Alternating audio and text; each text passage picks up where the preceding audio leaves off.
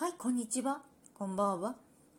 遠藤三鷹の得かもしれないラジオ。この番組では知らなくても日常生活では困らないけれど知っていたら得かもしれないことを話している番組です。よければ最後まで聞いてください。ちょっと今日はあのホットケーキの話をしたいと思います。ね、急にホットケーキの話って言って何ぞやっていう話なんですけれども、私ホットケーキね、大好きでして皆さんも好きですかね？まあ一番好きなのはクレープとかどら焼きなんですけれどもね。家で作るってなるとやっぱりホットケーキかなっていうふうに思っております。はい、えーと、ホットケーキなんですけれども私いろんな粉でちょっと作っててまあオーソドックスな小麦粉とかもあるんですけれども他にもちょっといろいろと試しましたのでちょっとそちらの方の話をシェアしていきたいと思います。1点目がですね、えーと米粉。で作ってみたらね結構もちもちになって美味しかったです。なので米粉だともちもちって感じで。でそば粉だったりだとかすると結構香ばしい感じになりましたね。なんかあのビタミン B 群が豊富らしいですそば粉って。なんかルチンっていうあとポリフェノールの一種も入っているそうなのでなんか結構なんて言うんだろう米粉だとデザート系が合うのかなっていうふうに思ってでそば粉だと食事系が合うのかなっていうふうに思いましたね。であと大豆の粉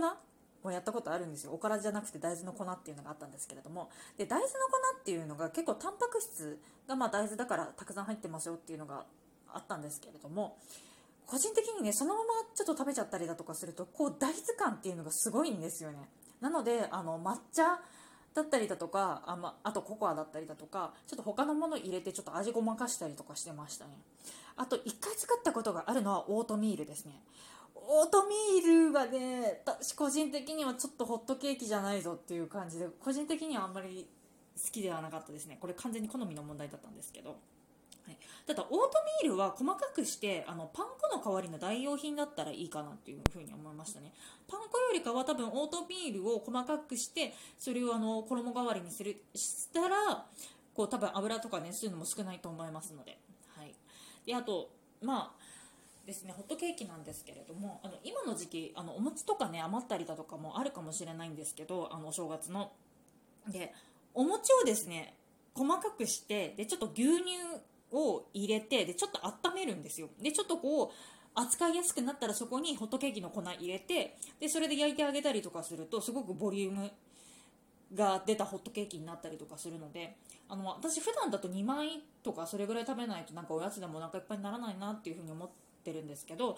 あのお餅入りだったりだとかすると結構1枚とかでもずしってくるので結構おすすめです。もし余っててちょっとお餅の使い道ないなって思ったら、はい、なので個人的なおすすめとしてホットケーキは、えー、と米粉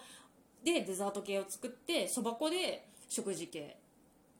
を合わせるっていうのが個人的にはベストかなっていうふうに思いました。はい。本日も聞いていただいてありがとうございました。こちらの番組では賃貸物件に関すること、旅行に関すること、家計管理に関することをですね、3本柱にお送りしておりますので、よければ次回も聞いていただけると嬉しいです。最近はですね、海の向こうのキャッシュレス事情っていうのをやっております。こちらがですね、海外在住のトーカーさん、または在住していたトーカーさんの方のお招きいたしまして、あの、その国や地域のですね、キャッシュレス事情をお伺いするっていうのをやっております。はい。あと、スタンド FM の方でも配信しております。スタンド FM も無料で聞けますので、よければ聞いていただけると嬉しいです。はい。聞いていただいてありがとうございました。バイバーイ。